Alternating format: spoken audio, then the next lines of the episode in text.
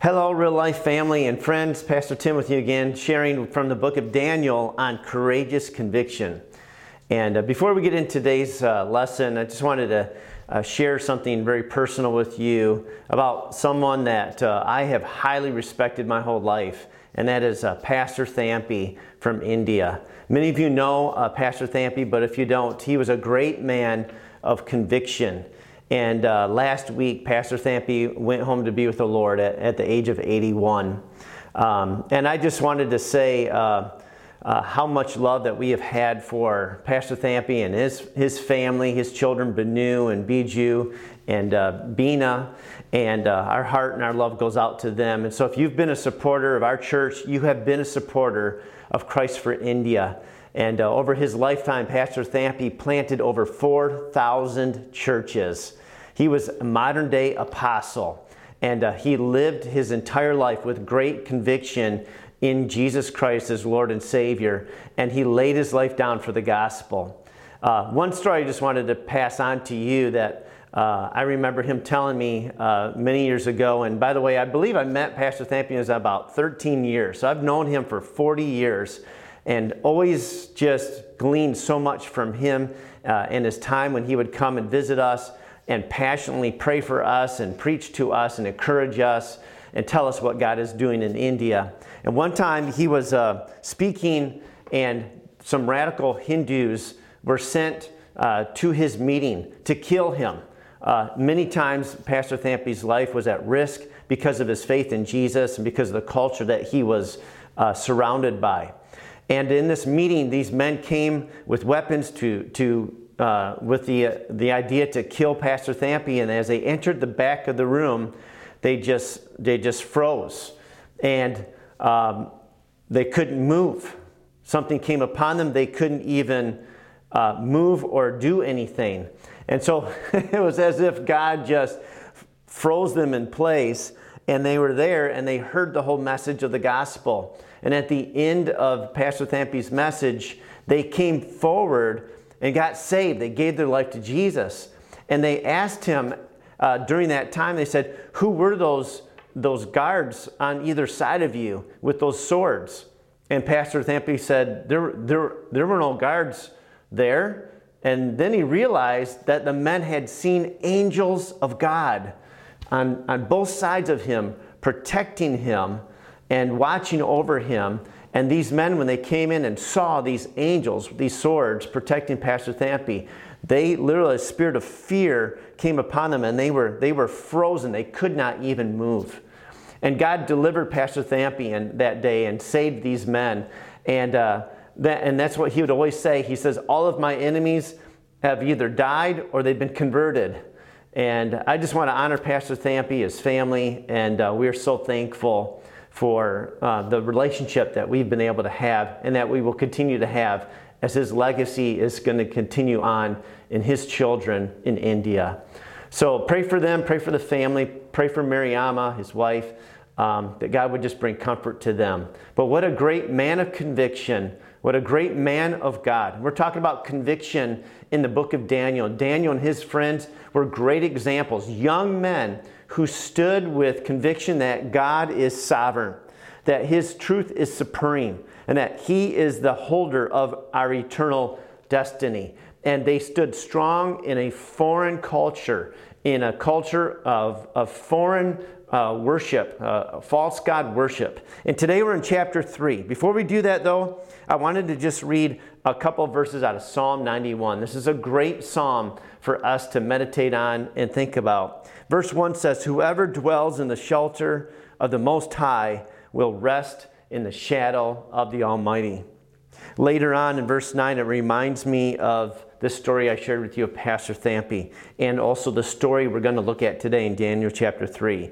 In verse nine through twelve, it says, if you say, the Lord is my refuge, and you make the Most High your dwelling, no harm will overtake you.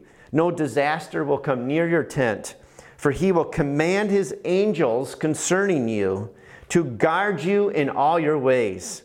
They will lift you up in their hands so that you will not strike your foot against a stone.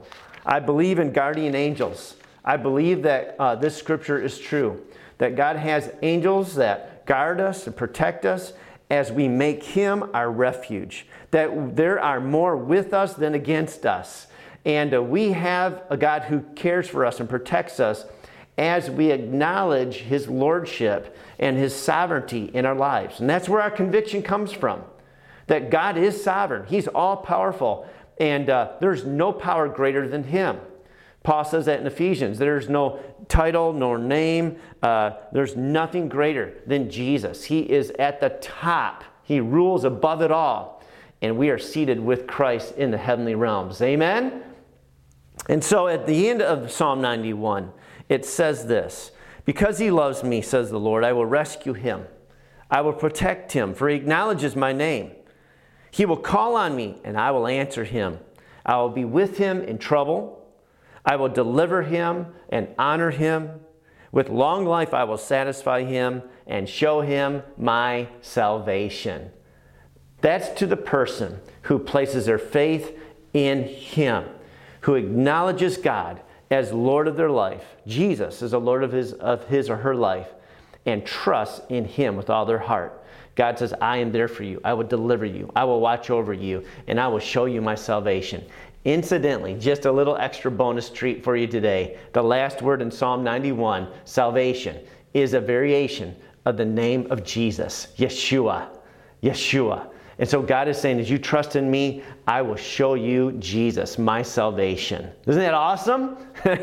I think it is. So we're continuing our series on courageous conviction as we look at the book of Daniel. Week one, a couple weeks ago, we talked about how courageous conviction does not compromise on the small things.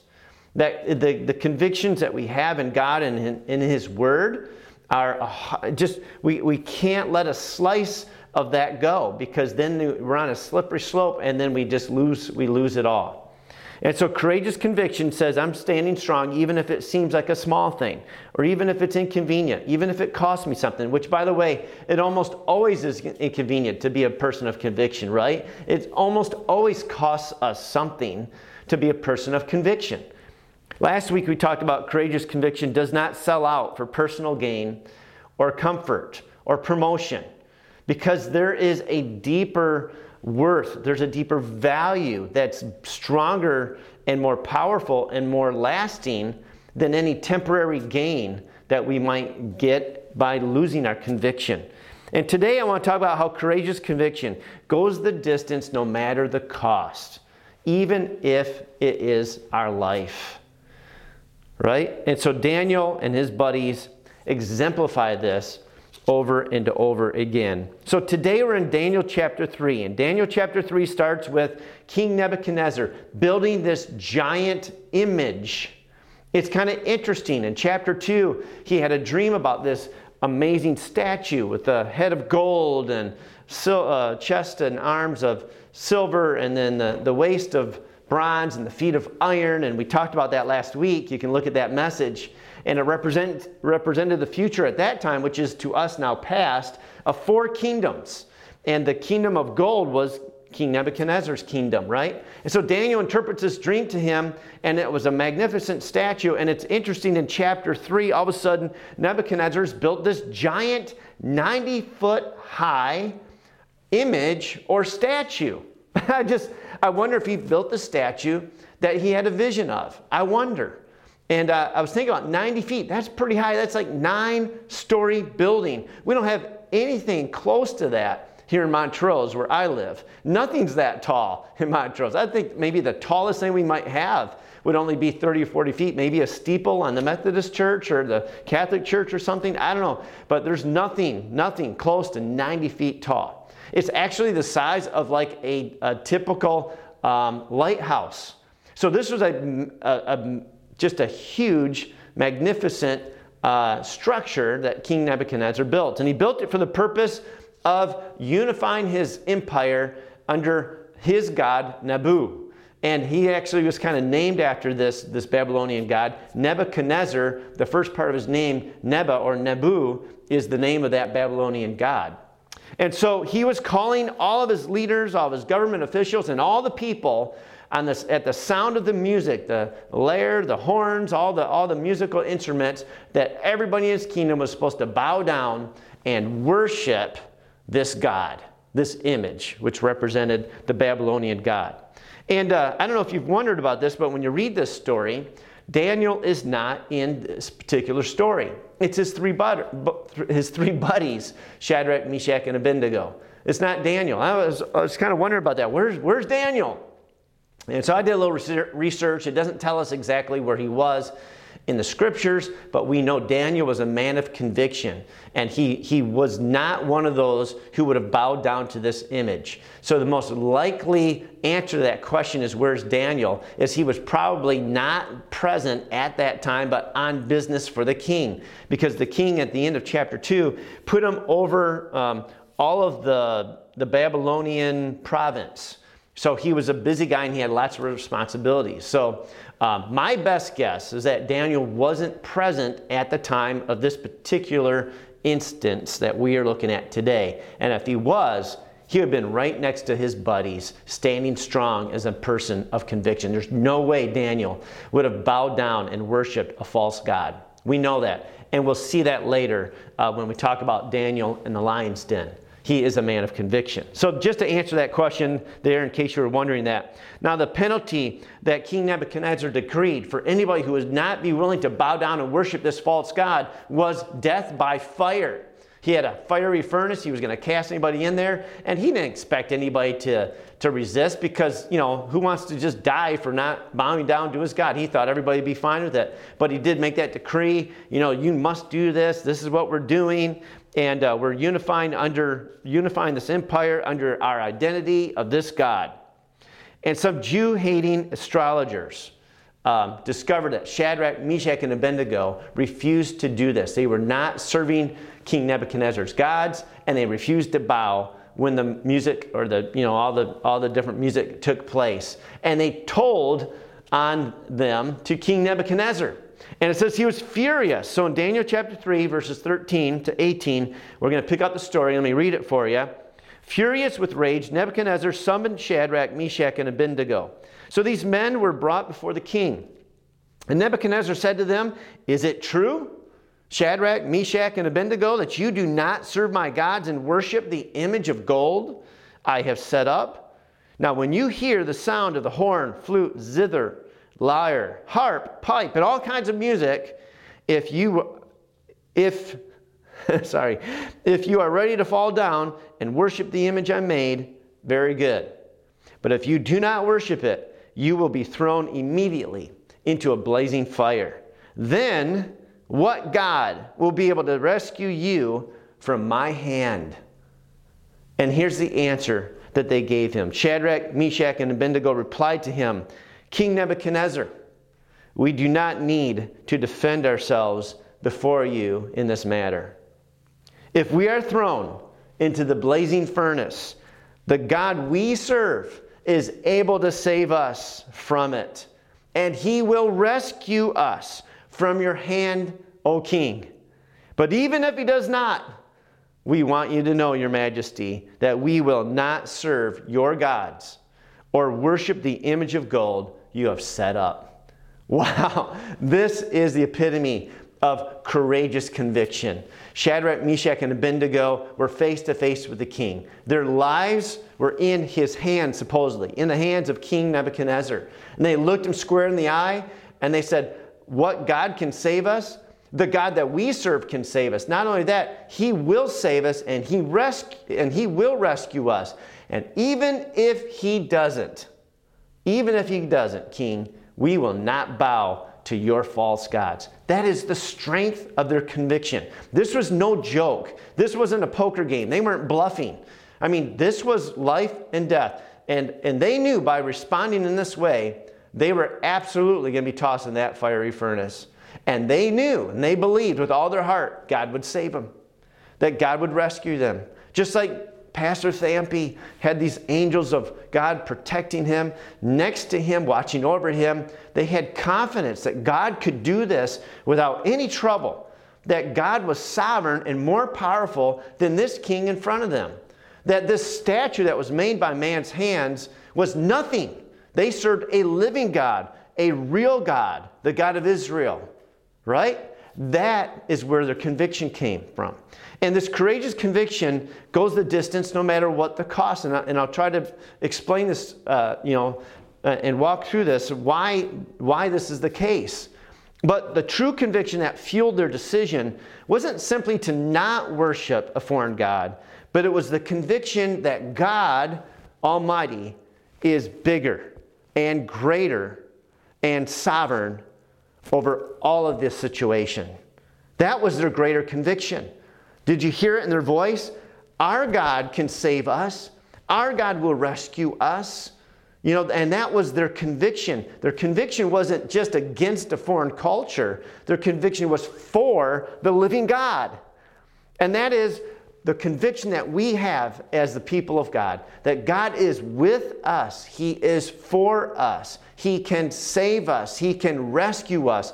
He is greater than any other power on this earth. That's our conviction too.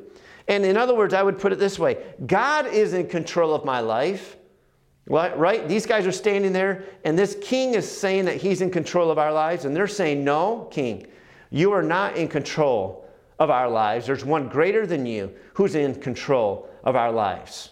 God is in control of my life. God has the final say about your life. God is the authority over your life. Not a sickness, not a diagnosis, not a government, not a cultural uh, trend, not a law uh, made by government.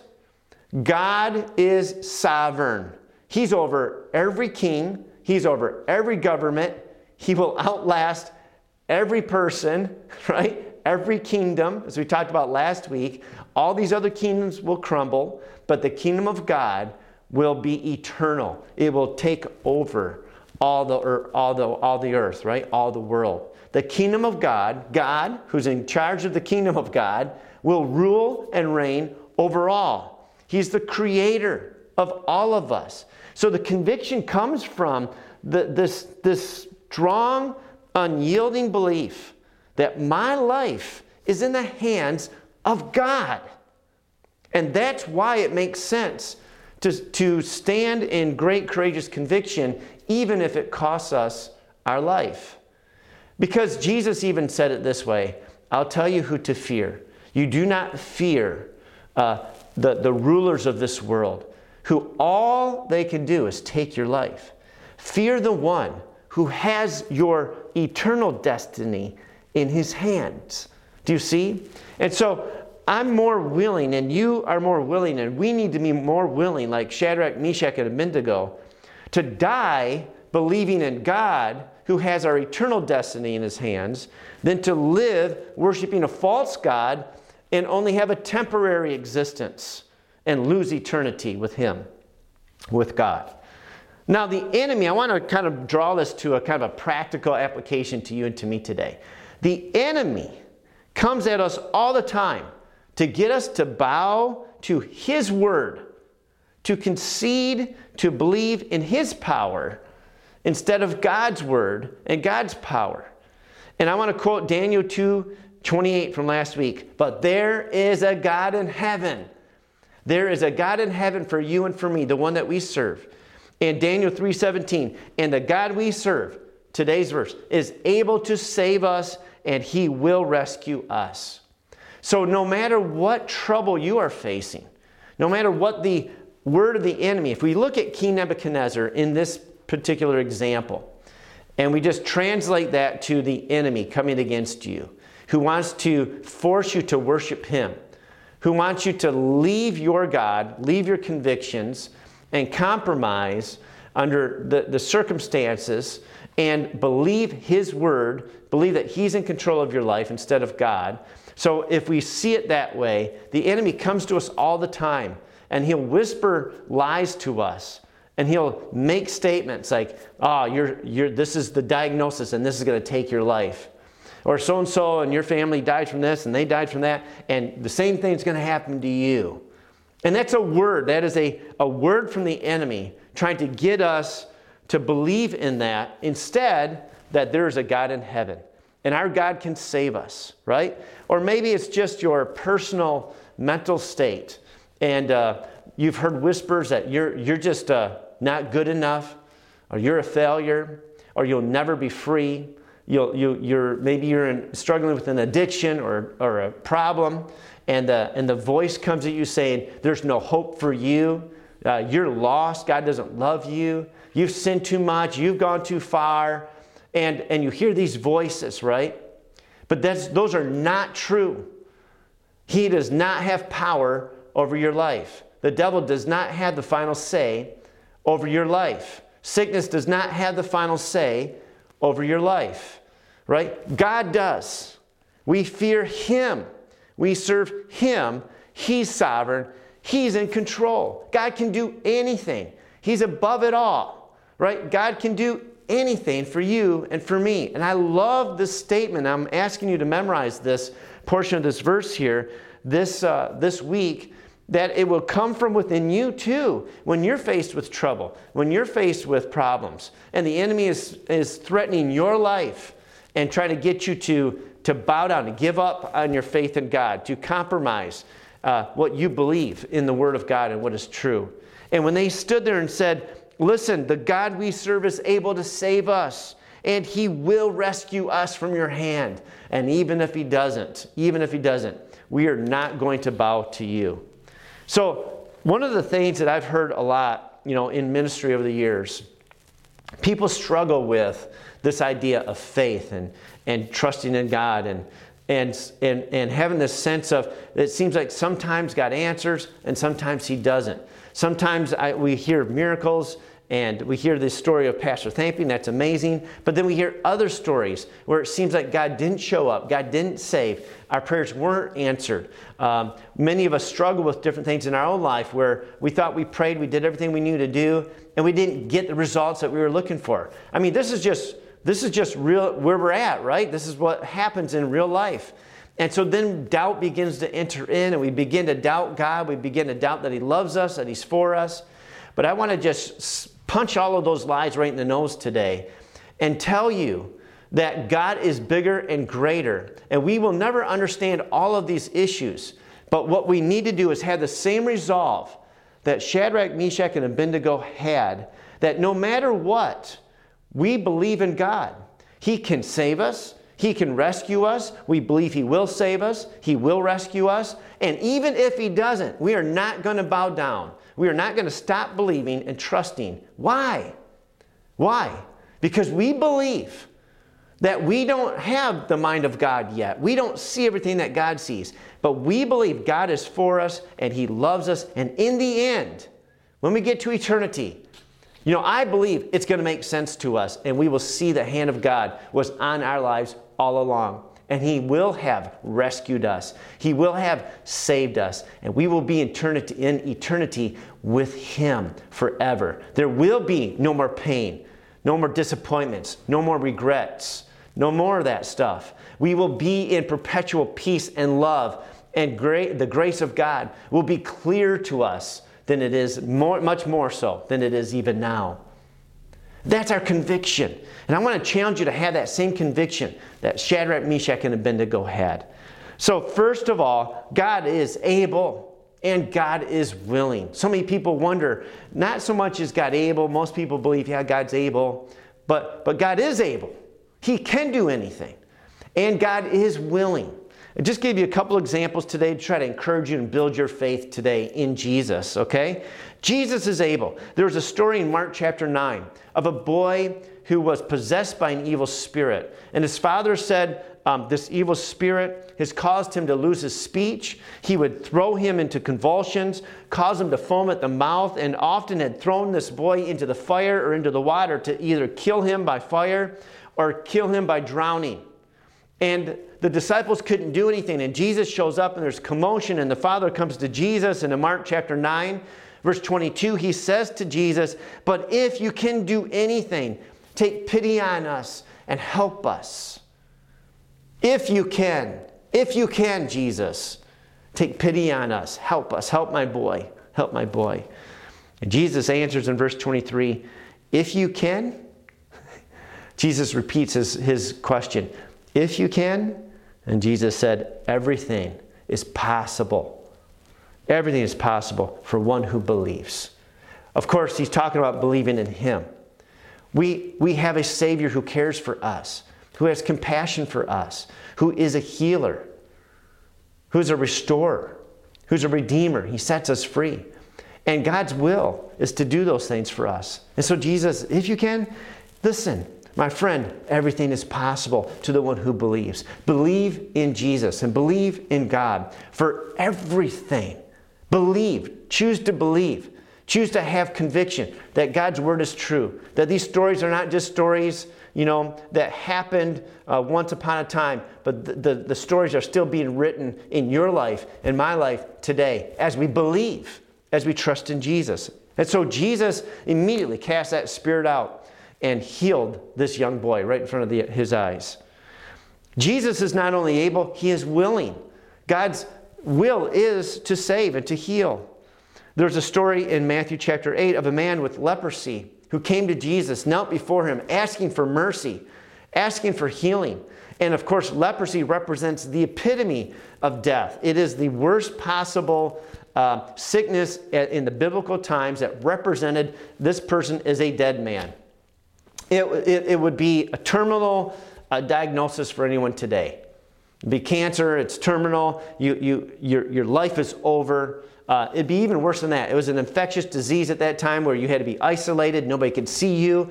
You could, you were cut off from all people. It was a social death, physical death, and, and it often, you know, would be mental death because you can't survive very well without people, right? And so the, he, this guy was in the worst case scenario, drops to his knees and begs for mercy of Jesus.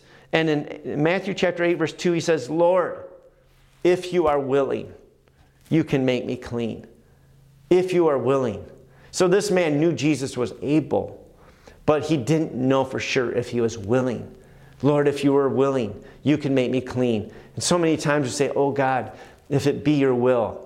Don't pray that way anymore. If you're praying for sickness, if you're praying for healing, if you're praying for freedom, don't pray, "God, if it be your will." I'm here to tell you it is God's will. It is God's will. It's God's will. Believe for his will to be done in your life. Jesus said, "Pray, thy kingdom come, thy will be done on earth as it is in heaven." Jesus came to save us, to heal us, to redeem us, and to set us free. And so he re- replied to this man who's at his feet, and it says Jesus reached out his hand and touched the man. And there's, he had absolutely no business touching this man with an infectious disease. It was against the protocol of the day. Uh, but he touched the man and he said, "I am willing. Be clean." And immediately he was cleansed of, le- of his leprosy. When I share this story, I often visualize when Jesus puts his hand on this man of sickness. I visualize that sickness just being sucked up, covered up with life. That Jesus was, is the epitome of life. He says, "I am the way, the truth, and the life." And eternal life touches this man with a death sentence upon him and swallows up, sucks out the death out of that man's body. And he's immediately healed. Woo! Man, that's who we serve. Jesus says, "I am willing. Be cleansed. Be cleansed of death. Be cleansed of the sickness. Be healed." That's the God that we serve. And so I just want to remind you of a couple other things. What is God's will? God's will is for everyone to be saved. First Timothy two, verses three to six. "This is good and pleases God our Savior, who wants all people to be saved and to come to the knowledge of the truth. For there is one God and one mediator between God and mankind, the man Christ Jesus, who gave himself as a ransom for all people." God's will is that every single one is saved. So we can pray with confidence and conviction for those who are lost to be saved, because it is God's will to be saved.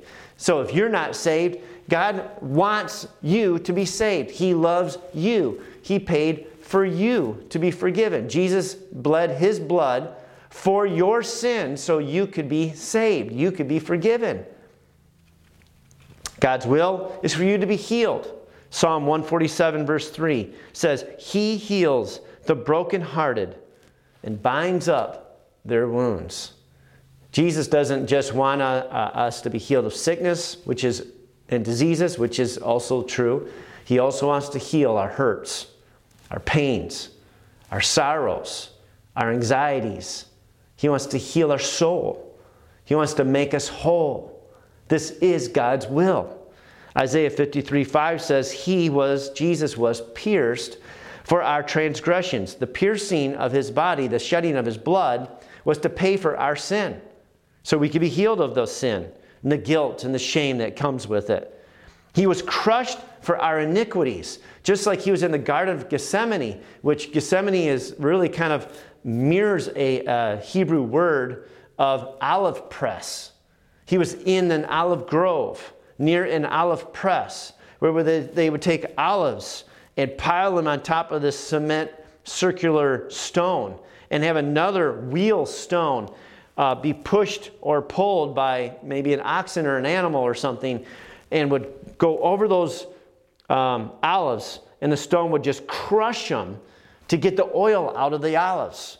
And Jesus was being crushed. He was bleeding uh, sweat drops of blood as he began to be crushed for our iniquities, for our sin, for our sickness, for our diseases, for all of the effects that sin has had on our life and our existence. Jesus was being pressed and crushed just like olive olives would be to extract the oil. And the olive oil represents three things: healing, joy, and the anointing of the Holy Spirit. And so Jesus was crushed so that you could be healed, you could have joy, and you could have the presence of the Holy Spirit with you right now. Wow. He was pierced for our transgressions. He was crushed for our iniquities.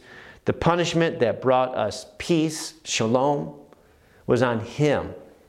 And by his wounds, we are healed. This is God's will, that you are healed. God's will is for you to be free. Titus two fourteen, who gave himself, Jesus gave himself for us to redeem us from all wickedness, to, to, to set us free. Redeem means to be set free. To set us free from all bondage, from all evil, from all wickedness, from all addictions, and purify for himself a people that are his very own, eager to do what is good. That's why Jesus gave himself, to save us and redeem us from all wickedness. It is God's will for you to be free. Do not believe the voice of the enemy that says, no, you can't be free. What you've done is too bad, or you can never change, or you can never be free from this. Don't believe that lie. It is God's will for you to be free. And it's God's will for you to be blessed. Second Corinthians eight nine says, for you know the grace of our Lord Jesus Christ, that though he was rich, yet for your sake he became poor, so that you, through his poverty, might become rich. God wants you to be blessed. He wants you to be blessed in your body, soul, and spirit.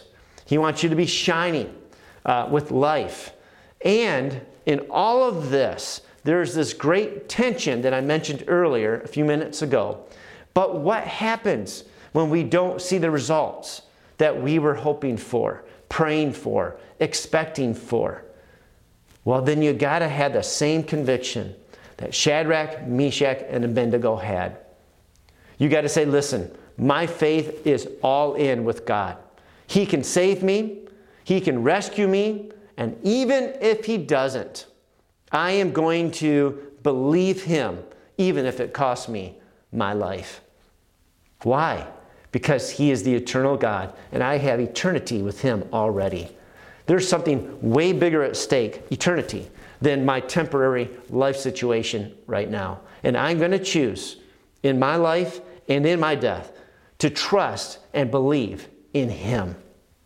Do you see that?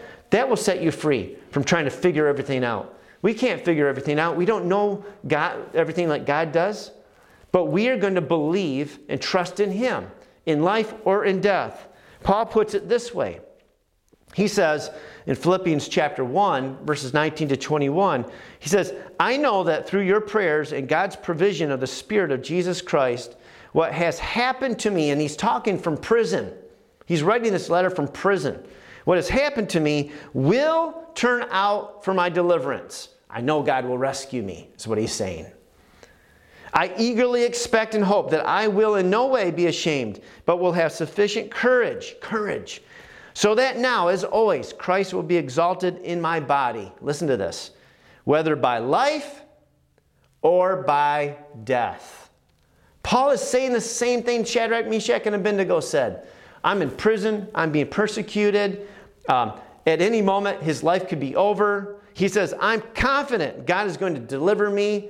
But what is more important to me is that I remain faithful to him so that whether in life or by death, Christ is exalted in me. That's amazing. So he finishes in verse twenty-one by saying, for to me, to live is Christ. I will continue to have faith in Jesus. I will continue to let Christ live in and through me. And to die is gain. And Paul says, but if I die, then I enter into eternity and I gain everything. Do you see? I love this. This is how you put everything into perspective. For, for me to live as Christ, I'm going to reflect Jesus. I'm going to trust in him. I'm not bound to any false gods. I'm not going to uh, back away. I'm going to be a man of great conviction. I'm going to trust in Jesus. I'm going to trust in God. He's sovereign. And to die, if I die, I'm going to die in faith because I am going to heaven and entering eternity and gaining everything. Not losing anything, but gaining everything. He also says this in Romans fourteen eight. If we live, we live for the Lord. And if we die, we die for the Lord. So whether we live or die, we belong to the Lord. Isn't that awesome? I love that. So to finish the story, Daniel chapter three, the king is furious.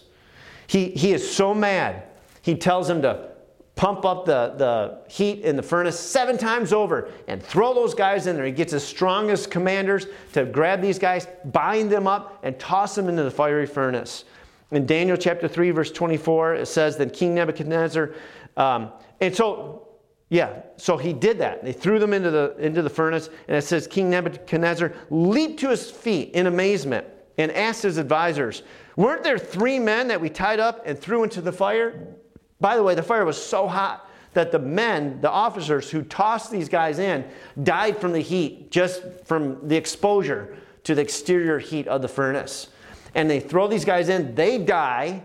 Shadrach, Meshach, and Abednego are in the fire.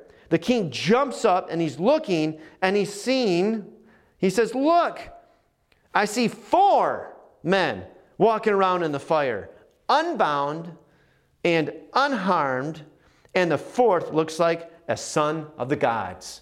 Wow! So Shadrach, Meshach, and Abednego, and a fourth was in there. Maybe it was an angel of the Lord, or maybe it was uh, Christ himself. But God sent an angel, or Jesus, to save these men and to protect them. And this is just such a wonderful, encouraging uh, story to know. No matter what, God can do anything. And he is for you. And Jesus is with you. And the Holy Spirit is in you. And we trust our lives to God. And it's God's job to save us or to bring us home. It's not our job. Convictions, we'll never surrender our godly convictions for self-preservation. Because we're not trying to self-preserve. We're not trying to preserve our life here on the earth. We are trying to trust in God with our life. It's God's job to save us. It's God's job to rescue us. Our job is to be faithful, to trust in him, to rely our lives into his hands. And in this case, God showed up, rescued Shadrach, Meshach, and Abednego, and, and was given uh, even more glory, right?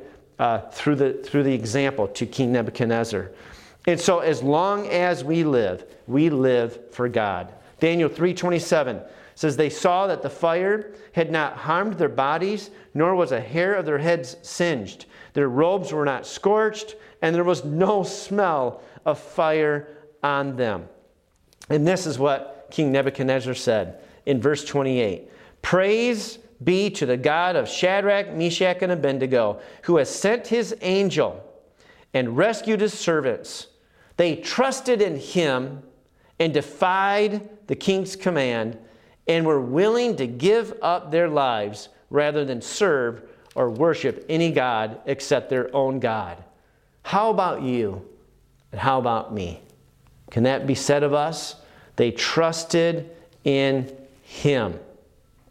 They were willing to give up their lives rather than serve or worship any god except their own God. Let that be said of us. Therefore, I decree that the people of any nation or language who say anything against the God of Shadrach, Meshach, and Abednego be cut into pieces and their houses be turned into piles of rubble. This king has a little problem with anger management, doesn't he? He just wants, he wants to put everybody to death who disagrees with him on anything. Anyway, and for, he says, concludes, concluding it by saying, for no other God can save in this way. Hallelujah! That is still the case today. No other God can save this way. And that is who Jesus is today for you and for me. And as I close this message, I want to just assure you that God is sovereign. His truth is supreme. And He holds our eternity in His hands. Let's trust our lives to Him. And if you need to get right with God today, the Bible says, everyone who calls on the name of the Lord, on the name of Jesus, will be saved. You are trusting your life into His hands, releasing your life into His hands, trusting that He is going to lead you and guide you, deliver you, save you, rescue you, and He is the one that determines when we cross into eternity. No other thing does on earth except God Himself. That's my conviction, that's my faith, and whether we live or die, we live for Him, we die in Him. To live is Christ, and to die is gain. Pray this prayer with me right now if you're ready to get saved and give your life to Jesus and trust in Him. And let Him be the one that is near you, in you, and with you throughout every day of your life. Jesus, we come to you right now, and I thank you for saving us and for making a way for us to be forgiven of all of our sins. For those who are praying this prayer with me right now, let's just pray this together. Say, Jesus, today I commit my life to you and declare my faith in you as my Lord and Savior. Thank you for forgiving me of all my sin, paying the price for my death so I could have eternal life in you. I'm all yours. I trust in you. In Jesus' name I pray. Amen. Amen. And Lord, I pray that you fill each and every one of us with your Holy Spirit so we have the power that we need to be godly men and women and young people of conviction in you and in your word. May your word and your spirit and our fellow Christians all together continue to encourage us and strengthen us and build us up, Lord, so we can be all that you've called us to be. May we experience your healing. May we experience your freedom. May we experience your salvation. And may we be a light to those around us. In Jesus' name. Amen. Amen. Well, thanks for joining uh, me today uh, on this series of conviction. We have one more we're going to do next week out of the book of Daniel. And uh, as I close, let me just speak the words of God's blessing over you and your family today. Okay? Now may the Lord bless you and keep you. The Lord make His face to shine upon you and be gracious to you. And the Lord lift up His countenance upon you and give you peace. In His name. Amen. Amen. Love you. Praying for you. Hope to see you soon. God bless you.